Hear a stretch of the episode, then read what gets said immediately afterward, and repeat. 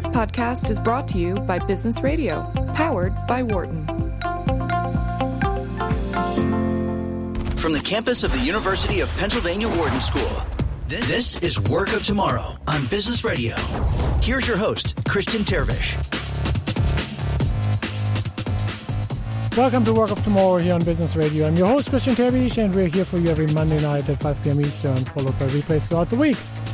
Now, the purpose of my show is to explore how work will change in times of globalization and digitization. I want to understand the work of tomorrow.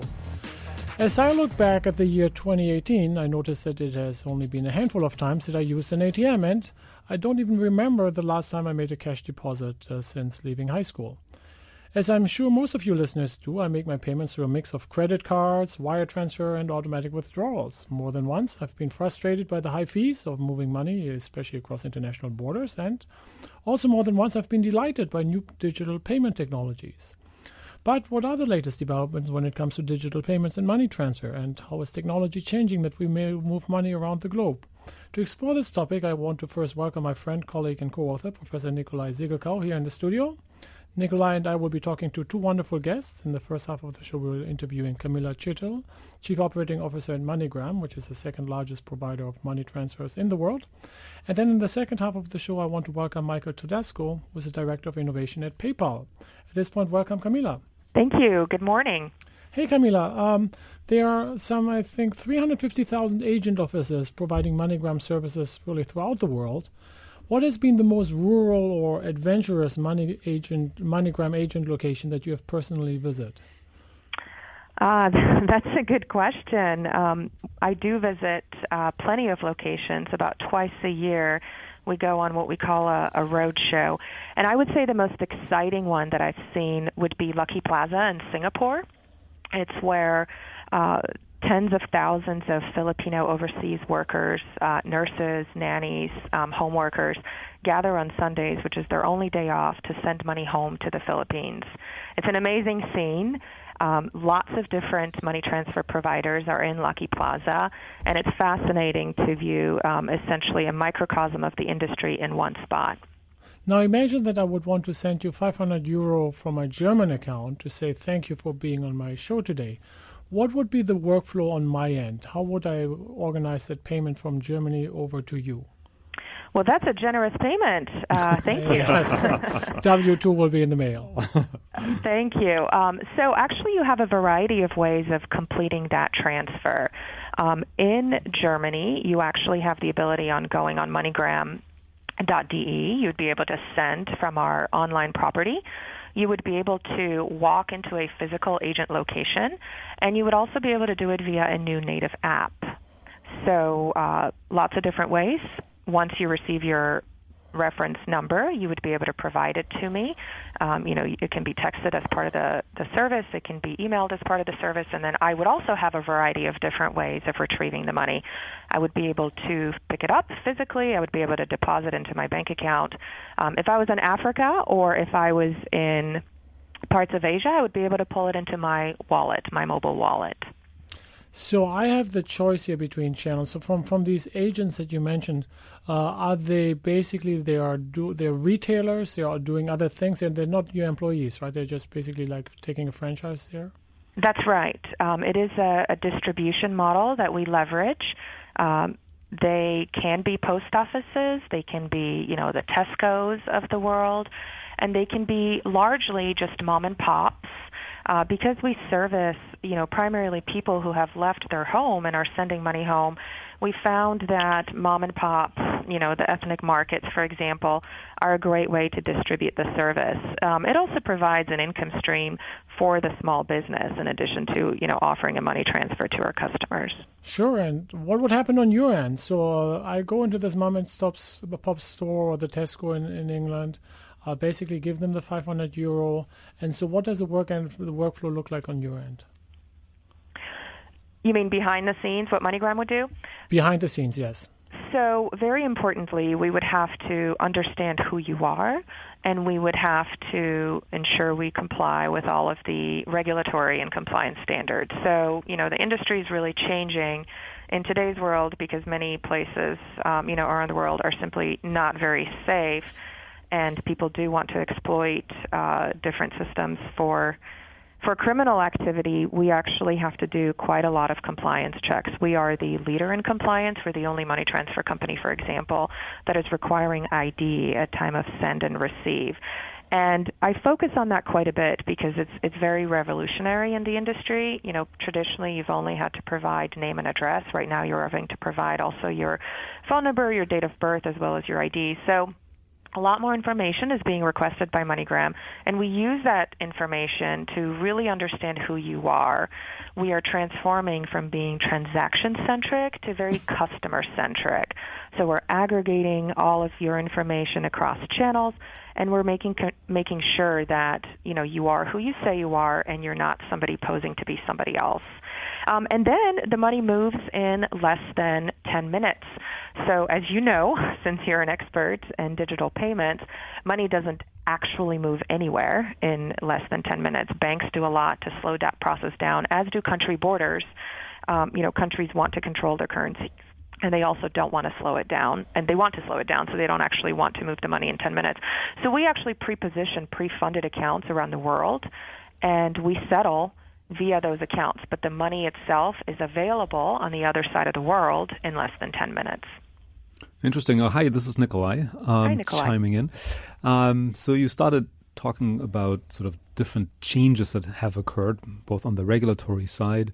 Um, can you maybe talk a little bit more about the technology side underlying this? So what has kind of changed over time that allowed you kind of to, to make these transactions more efficiently? Well, good question. I mean, te- technology is forever changing. You know, we continue to integrate with different local payment methods. We now have reached to over 2 billion uh, uh, wallets and accounts, um, bank accounts around the world, because we really believe in consumer choice. So, you know, MoneyGram does not have the brand presence or the visibility to really force consumers to contra- to transact in ways that we don't believe they want to transact. So the digital only players, for example, have really slowed down in their growth because they don't offer the consumer the ability to transact any way that they want to, including cash. So for us, um, it's really about making that transfer efficient. You know, I can throw out all the buzzwords. we are certainly investing in robotics process automation for suspicious report filings. You know, we have a SendBot available on Facebook. But most importantly, I would say it's been that digital transformation of integrating into all the different bank accounts as well as all the different wallets around the world with all different payment methods. So, for example, in Germany, you would be able to, you know, fund your transfer with the local payment methods. In Australia, you can do it with the Australian local mm-hmm. payment method, etc.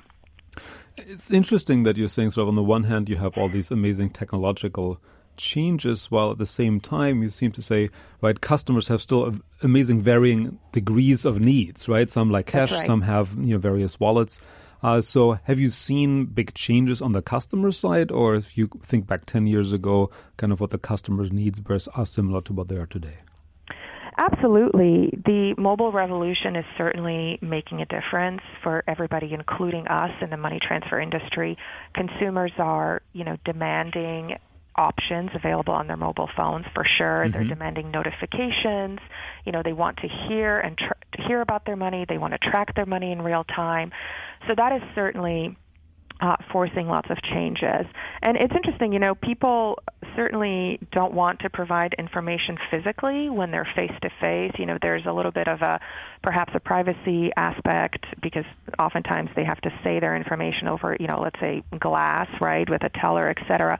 But they're willing to provide the information in the digital environment because it's in the privacy of their own home, you know, on their mobile phone, et cetera. So it's on one hand, it's really helping us get more information about our consumers and personalize our products and services. Mm-hmm.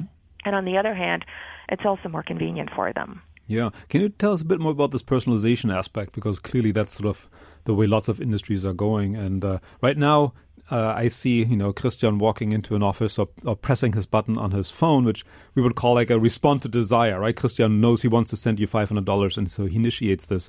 Is is there more customization or kind of even anticipation of of uh, customer needs that you were engaged in? Yes, absolutely. We are working on um, changing our loyalty program.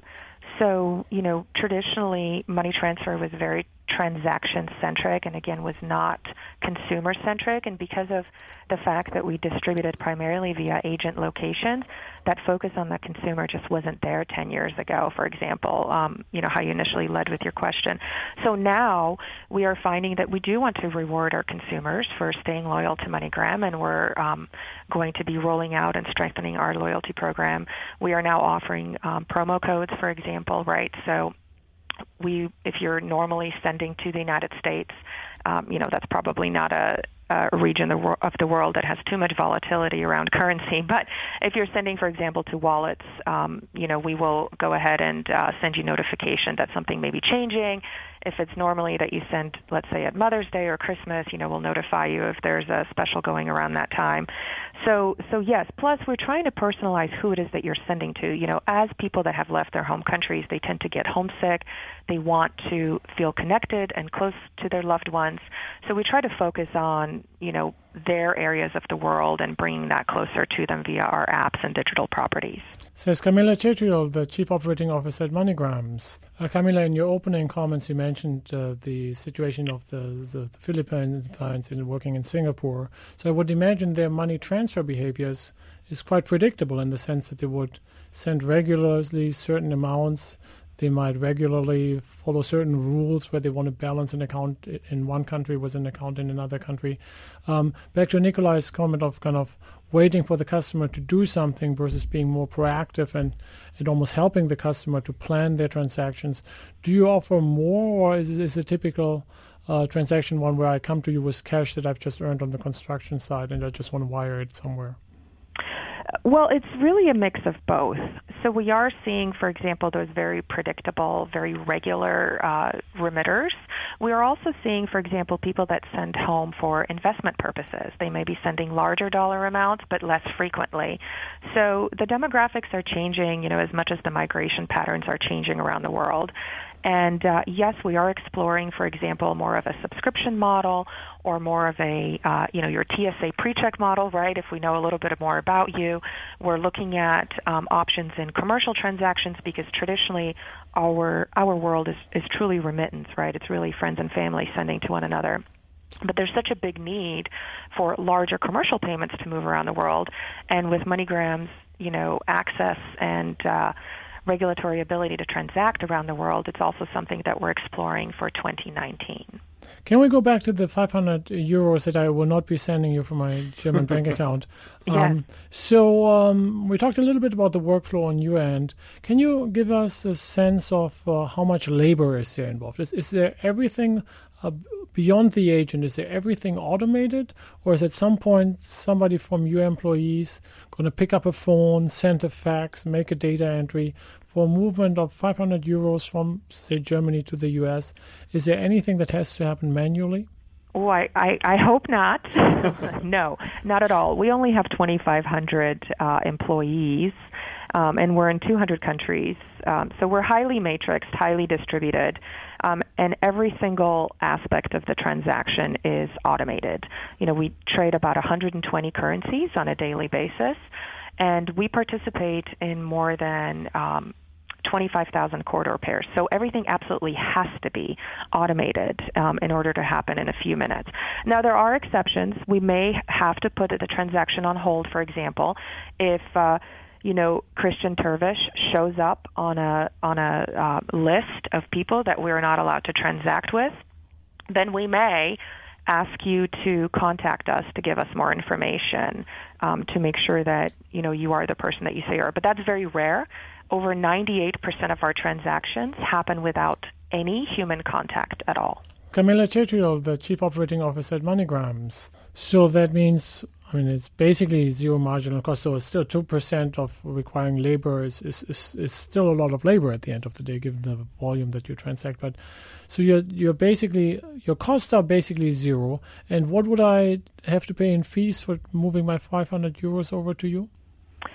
Uh, well, our fees tend to be less than 5% of the face of um, the transaction. So specifically right now in Germany, you know, I should have checked knowing that you're going to ask me this question, but it's going to be in the few euro range, and that includes the FX as well.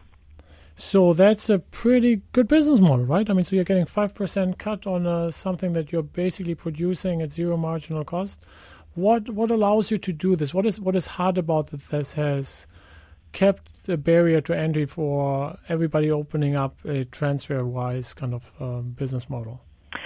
Well, regulatory, you know, what you covered earlier is certainly a big barrier. You have to be licensed to transact in these jurisdictions, and then you have to invest in the technology to, number one, move the money, number two, um, be competitive in the FX uh, trading aspect, right? So, um, and then, of course, all of the compliance checks. So, you know, I definitely don't want to downplay that one because it is it is significant. Um, today, there's just not a ton of information in other parts of the world around, you know, ID verification, for example, right? In Laos, they still have family cards, right? All family members have a, a written, um, written name and, and a, you know, photo, for example, in a passport type book, and we still have to transact with them. Mm-hmm. So the investment in compliance and technology is is very very large. We're also a closed loop system, and there are very few of those, right? So we don't leverage other people's rails. We move the money among our own rails, just like Visa or Mastercards um, do, for example. So there is a significant investment, and uh, you know we are investigating blockchain. We believe in um, the value of smart contracts, and you know, over time, the ability to move the money securely without having to actually move the currency. But um, but that's still in its infancy, if you will. Yeah. And I could imagine that the trust factor is probably also a big barrier to entry, right? I, when I go and, and give someone my money and hope it will uh, appear in someone else's bank account somewhere around the world. Uh, so I could imagine that uh, that's uh, not easy to create, right? Absolutely. The value of the brand is huge. Um, you know, again, these are aspects um, that are very important to people. A financial transaction is is one that's that's highly emotional for them, and also very very important. You know, just like those nurses, the Filipino nurses have one day off. That's the day that they use to send money. It's you know, like the cruise workers around the world who you know have the few hours in a port to send money home. It's very important that the money is sent securely, quickly, and then it gets to where it needs to go. So, do you have alliances, let's say, for instance, with cruise ship companies? Because, uh, right, quite often there are sort of blocks of people, right, working at, in, in concentrated areas. Or, or is it really just an individual to individual kind of transaction? It is an individual transaction, but we do uh, special things, if you will, for those types of cruise workers. For example, when when we started uh, requiring ID and address for every single transaction, we started getting lots of addresses for cruise line headquarters yeah, in, right. in Miami, Florida, right? Uh-huh. So naturally, we understand um, that those are, and you know, we make exceptions to our, to ensure that the transfer is as easy as possible. Going forward, what what type of innovations are you working on? Are you planning to grow by offering more services to your existing customers? Are you hoping for new customers? I could imagine for somebody who was working, for example, in Argentina, with dramatic levels of inflation going on right now. Turkey is going similar changes. Um, some version of exchange rate hedging, some other way of basically protecting me as a foreign worker from things that are going on in the economy might might be a huge unmet need. What are you helping beyond just managing that pipe of the money flowing through there? So we certainly watch for migration patterns around the world. Right now, we are focused on our digital expansion. So we started the year, we started 2018 with three online properties. We currently have 16 and expect to end the year with 20 uh, digital properties, so ability to transact online or via a native app. And that's really our primary focus right now. Uh, you know, our ability to offer the best FX rates in the industry is always going to be there. We certainly will always charge less than banks to ensure that our customers see value in the service that we provide. But the digital transformation is our primary focus right now. And you know, we hope to also roll out the loyalty programs as well as um, you know other feature and functionality that will ensure that consumers pick MoneyGram versus one of the many other providers in the industry. Says Camilla Chetriel, the Chief Operating Officer at MoneyGrams. So you mentioned this idea of uh, to make the transfer happen really quickly, that you are not literally moving the money around. You basically pre-planned money transfers on both sides. So that means that you have pretty significant capital outlays in parts of the world, many of them going through rapid economic change. So, so how are you dealing with kind of current situations of dramatic inflations in some countries, really cheap money in other countries? You know, it's a it's definitely a barrier to entry. Um, so we've been doing this for a long time, and we can actually predict uh, to a, a, very, very close degree what will be happening um, with migration patterns. We do pre-position money around the world, um, and we have been doing that for a long time. It is a what we, what we like to call a negative working capital intensive business, right? Um, because you have to have money. Uh, sometimes by regulation, for example, in India, you have to have the exact amount of money that is going to be paid out available at all times in the banking system over there. So it is preventing from others uh, from entering. And then from our standpoint, you know, we manage that money quite well, and we have been for a long time. We actually get uh, investment income. So people oftentimes talk when it comes to payments and money transfer about the disruptions either through the digital currencies like the Bitcoin, the PayPal's, the TransferWises in kind of uh, when it comes to international money transfer. Who are you con- who are you concerned about? You know, it's no secret that the digital disruptors, if you will, are still waiting for the disruption, right? Um, a lot of them have made a big splash in the industry, and they're certainly applying downward pressure on pricing. We fully expect that pricing will continue to face downward trends. But a lot of them are running out of growth because they don't offer the cash payout. So there's only a certain segment of the population that is going to be not banked, that is not going to use their bank for the transfer, that will also not require cash. And we really believe that we're uniquely positioned um, and are able to leverage our physical locations together with the digital currencies, you know, in more than 200 countries and territories. We um, we fully expect that you know the new entrants will continue to to disrupt us. Frankly, it's good competition, and we're happy to face the the challenges that they put forth. But but we have seen them slow down, and we have seen them um, look for outlets with the actual um, physical payout locations because at the end of the day, consumers want choice. So it's a little bit of a last mile problem. I'm sorry. Is it like a last mile problem in telecom yeah. that it's just uh, getting it like close to the consumer as possible, but it's just the consumer wants cash in the hand. At some point, something physical needs to happen. And again, I think with with your 350,000 agent offices, that gives you an advantage that nobody can just scale up digitally uh, overnight. Exactly, and the consumers don't like being told what to do. They like choice. So as soon as you hold their money too long, as long as you force them to transfer it into bank account, but that takes two days, consumers abandon that um, and they pick for a more secure, more reliable offering. And we've seen that happen time and time again. I know predictions about the future are always a risky business, but n- nevertheless, let me ask a question. If uh, in 10 years from now I consider paying you 500 euros for my German account, uh, what will be different in 10 years down the road? How will money transfer across borders uh, change compared to where it is today? I do expect uh, the smart contracts of blockchain to take over. You know, the world will continue to force regulatory changes, and I think at some point it's going to have to become more of a registration model. So, uh, more information will have to be known about you, more information will have to be known about me, may go as far as biometrics, right? We certainly do it today for the convenience of having a consumer not forget their password so they don't have to call us, which is why we use biometrics on our apps. But I think over time, with what's happening around the world, financial transactions will become uh, much more regulated and you know at that point I hope that it's going to be on blockchain or perhaps even with cryptocurrency. You know, banks aren't ready for that today, but hopefully they will be at some point. And uh, it's going to be an even safer transaction, which will hopefully, you know, eradicate terrorist financing, for example, and, and some of the criminals that look to exploit systems like ours. Says Camilla Chetriol, the Chief Operating Officer at MoneyGrams. At this point, uh, it's my great pleasure to introduce my second guest, uh, Michael Todasco.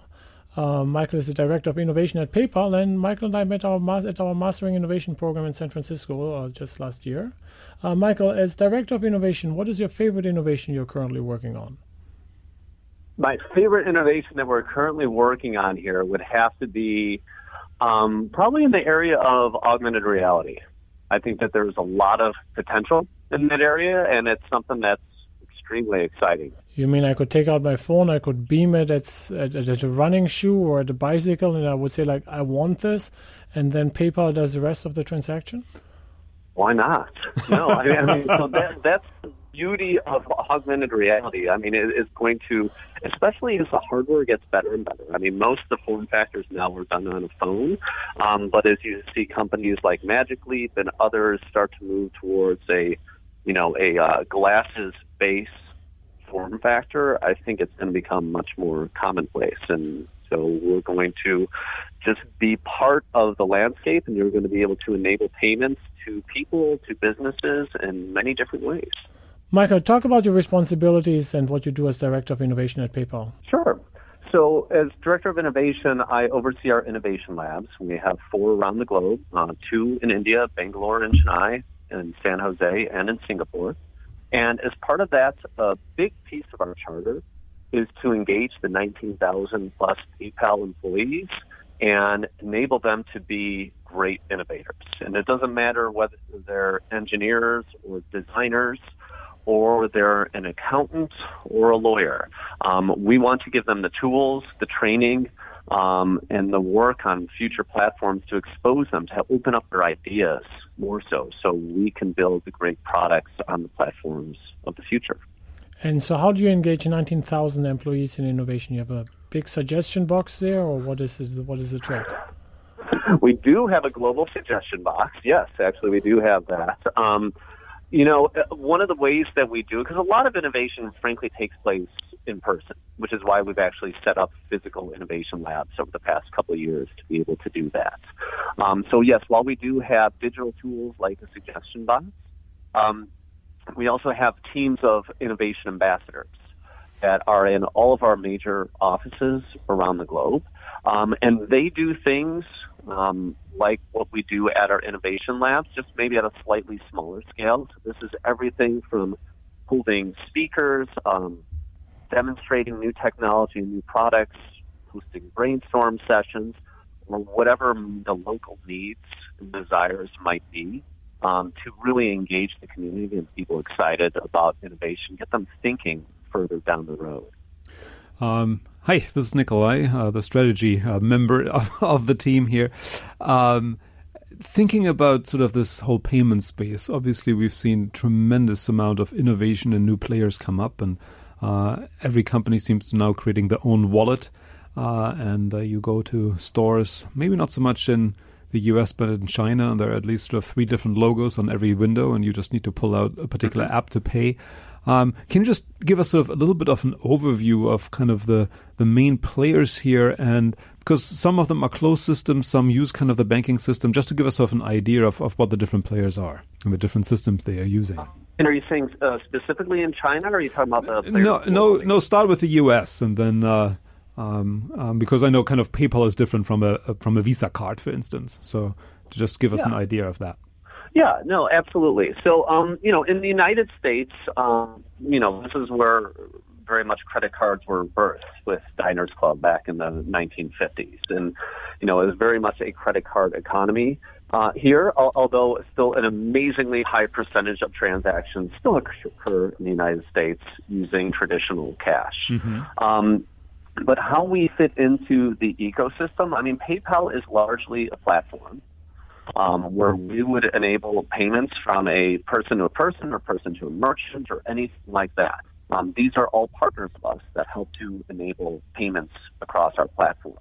So, you know, overall, incredibly complex. Hi, this is Nicola here. Um, just a question sort of to get an idea about the competitive landscape because um, there's so many new providers of payment services. There's, uh, you know, Apple has a wallet, Google has a wallet. Uh, there are the traditional credit cards. Uh, there's PayPal. Uh, can you give us sort of a little bit an idea of how these things are different? Because I think some of them are closed systems and using existing banking infrastructure. Some are their own systems. Uh, that might be kind of helpful for the listeners to understand a little bit the differences between these systems on the back on the background. Sure. Yeah. Let me, I mean, and it's this could go for well more than the hour designated to the show, but yes. I, let me at least like kind of touch at a little Great. bit on yes. high level on how these systems work. Um, so, you know, I, I, think in the United States, for starters, um, the traditional concept of a credit card was started in the United States at the Diners Club, you know, back in the 1950s, and this has evolved into a system where, you know, you as a consumer will um, have a card that is given to you by an issuing bank. And then all of the local providers who are accepting credit cards or uh, stores or what have you, you know, the grocery store and whatnot, they have banks on their side, um, which is the merchants or pairing. And then in between those two are the credit card networks. So that is kind of the Visa mm-hmm. and MasterCards of the world and so forth. Um, so when you're doing a transaction, um, when you're going into a grocery store in the most traditional way, you swipe your credit card, and then basically their bank is talking through the network to your bank, making sure the funds are there, and that's how the transaction is completed. Mm-hmm. Um, so that is the traditional model, um, if you will, in the U.S. And even though I say traditional, still a large, large percentage of transactions in the United States and globally are still done with cash. Mm-hmm. Um, but that's kind of the, the start of digital transactions. Um, in PayPal, we have many different products and many different models, but ultimately what we are doing is we are part of this payments platform as well.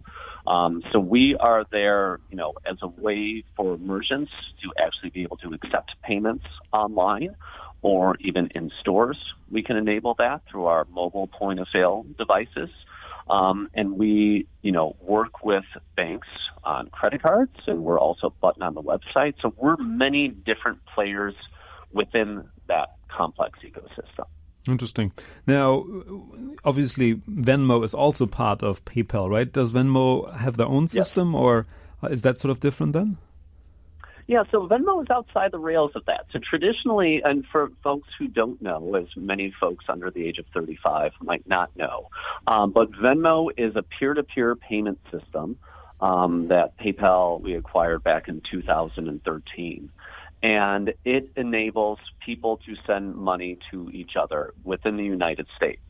Um, the unique thing about Venmo is that also part of that there is a social feed where you can see if people choose to display that the transactions that they are making to their friends and colleagues or babysitters and nannies and so forth. Mm-hmm. Um, and so within the world of, of Venmo, um, a user, we might have a connection with a bank or a credit card to bring the money into the Venmo network. But once it's in the Venmo network, we're sending it from one account to another account within there.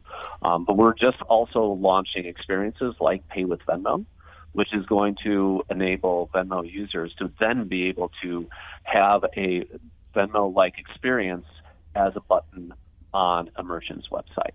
Talk a little bit about your revenue model, Michael. So, in the earlier part of the show, when we talked with MoneyGram, they're getting basically a percentage, around three, four, five percentage on, on, on, on the price.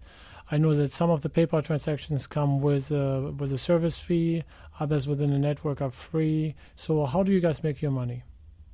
Yeah, yeah. So there's several ways. So the, the main way that we make money as a company um, is by charging merchants um, for being able to accept transactions online. Uh, so in the United States, um, those rates as posted start at 2.9% and 30 cents um, for a typical merchant transaction. And there are many tiers, many exceptions, and so on and so forth. But that's, you know, kind of the basic number to have. Um, so a customer would go to a merchant's website. They select PayPal as their payment method. Um, they click on that PayPal button. Um, the customer would not be charged anything, but then the merchant would pay that. So that's our most basic revenue model.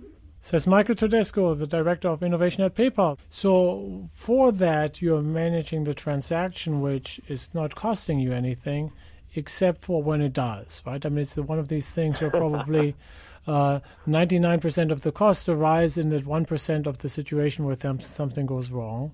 Um, so tell us, from if I would pick a random thousand, a thousand uh, consumer to merchant transactions at PayPal, how many of those will require some form of manual labor involving your customer service? Oh boy, um, I don't know the exact numbers on that, but what I could talk about, because I mean, we do have a very large customer service team. We have protection that we offer to both buyers and sellers um, as part of the transaction, and that's the value prop that we give to merchants and consumers. Um, you know, one of the things that I, I could quote as part of the transaction is, you know, and, and it varies on a given quarter, but typically between 0.2 and 0.3 percent of our um, transactions, our, our total payment volume, would be actually related to then losses that we take as a company at PayPal. And so, and that's, you know, risk uh, in fighting those losses is a big piece of what we do and a big piece of our company's history. If you go back to the very early days of PayPal, um, you know, it was the thing that was able to keep us afloat.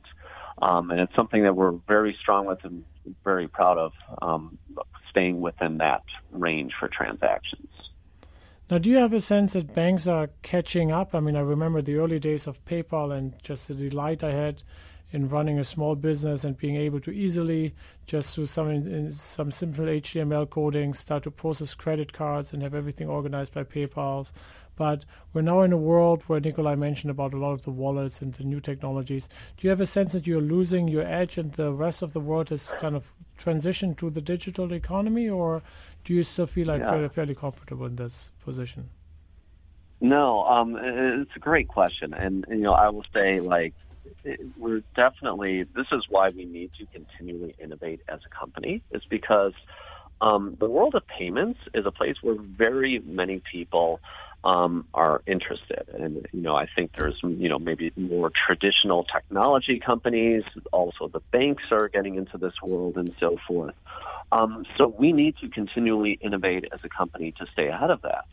Um, you know, just last quarter, our total payment volume continued to increase 27% year over year.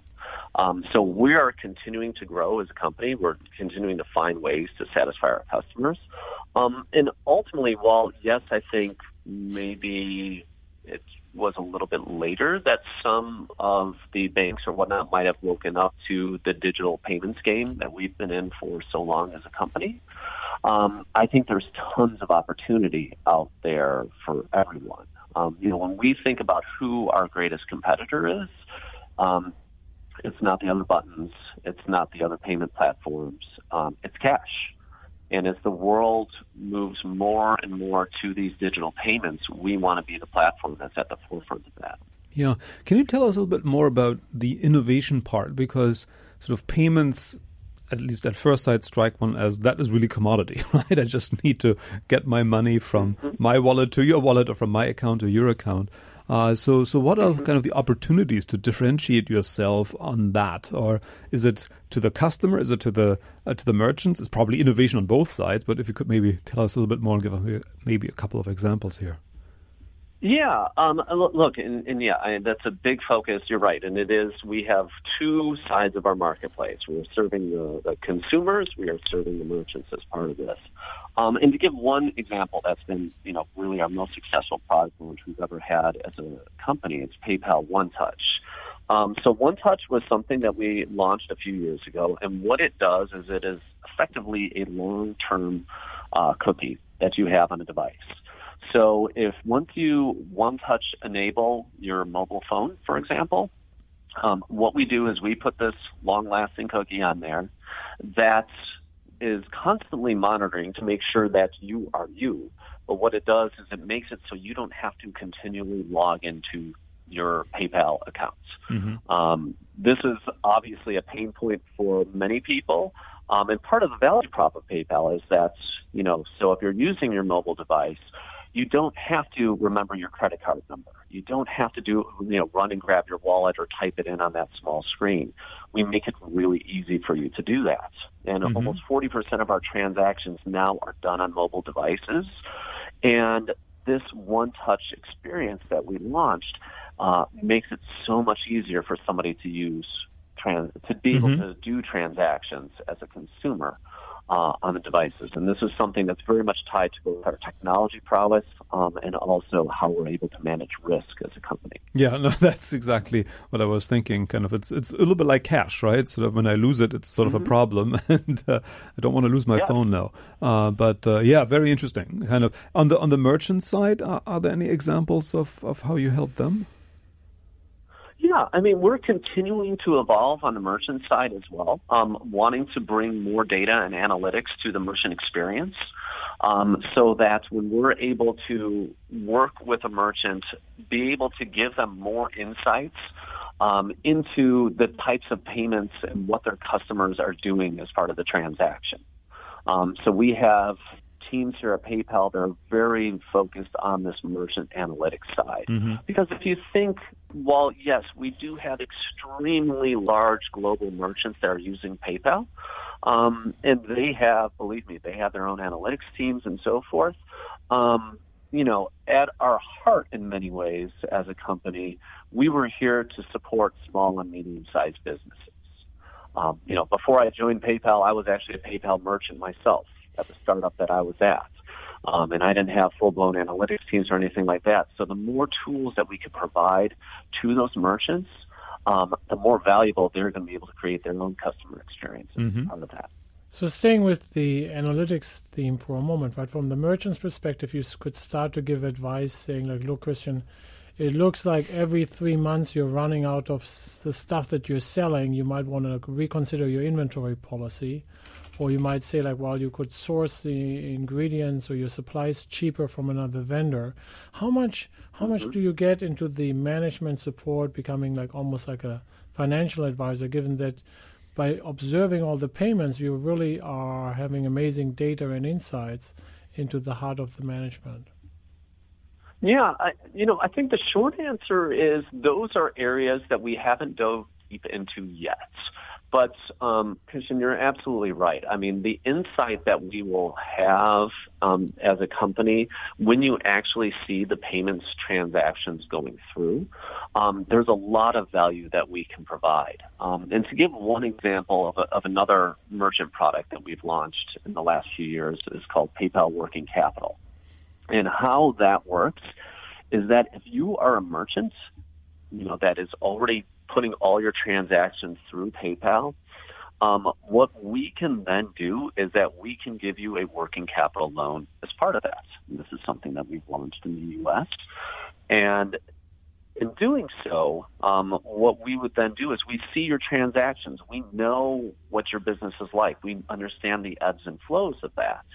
Um, and so then we can work with the merchants on, you know, from every transaction that you have maybe going across, you can maybe have a small percentage every day going to pay off that loan.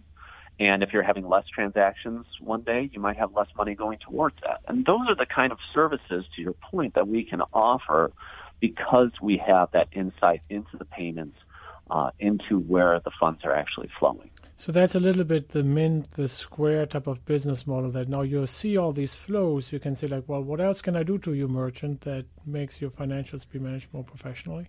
Yeah, I, so you know, PayPal Working Capital came from um, a company that we acquired well over ten years now called Bill Me Later, which now operates as PayPal Credits. Um, but this is a consumer and merchant credit business that we've had um, and has been operational for some time. And I think we're continually evaluating just new services that we're going to be able to provide to you know both our merchants and our consumers. Says Michael Todasco, the director of innovation at PayPal. Michael, let's go back to innovation um, and and Okay. tell us a little bit. Again, we, we started the show off with uh, this idea of augmented reality, the the crazy thing out there that uh, might transform payment maybe five or ten years from now. But you also mentioned you have 19,000 employees who have ideas for probably much more incremental process improvements all the time. Uh, how, how do you kind of reconcile these very different types of innovations in your enterprise? Yeah. Um, so largely in the innovation labs, we want to kind of encourage innovation throughout the company. Um, but a lot of that um, Horizon One type innovation or the incremental improvements, if you will, um, that is looking at that, and that is very much the responsibility of all of those teams within the company. Um, so we do whatever we can to create a culture um, that enables teams to be able to foster that innovation and that incremental improvement. What we also do as an innovation lab is we try to then give opportunities uh, to our employees to be able to extend beyond that and giving them guidance on what the platforms of the future are going to be where we see these things to be much more prolific. So things like augmented reality, um, blockchain, robotics, things like that. Um, and we um, enable our employees to work in a 20% time type fashion on actually building these experiences and not only building these experiences as prototypes, um, but being able to train up their own skill sets um, over several months at a time, uh, in addition to what their day job is. And so that's a lot of our focus as an innovation lab. So you have 19,000 people that all are on a 20% rule, meaning like one day a week they can work on the crazy, wacky stuff of their dreams? Unfortunately, not all 19,000 are doing that quite yet, but there is the ability to do that within the company. Um, and it's something that, you know, for certain people, they're going to be extremely excited and extremely passionate about, you know, working on a robotics platform because they want to figure out how we might be able to meld identity and risk and payments into these new things that are emerging going forward. Um, and so we give the ability to those people who really want to kind of do that extra effort and have that extra um, opportunity um, to be able to do that. Can you give us a sense of, of, of the scale if we think about like the Horizon One, the more process improvements versus the really the far out there?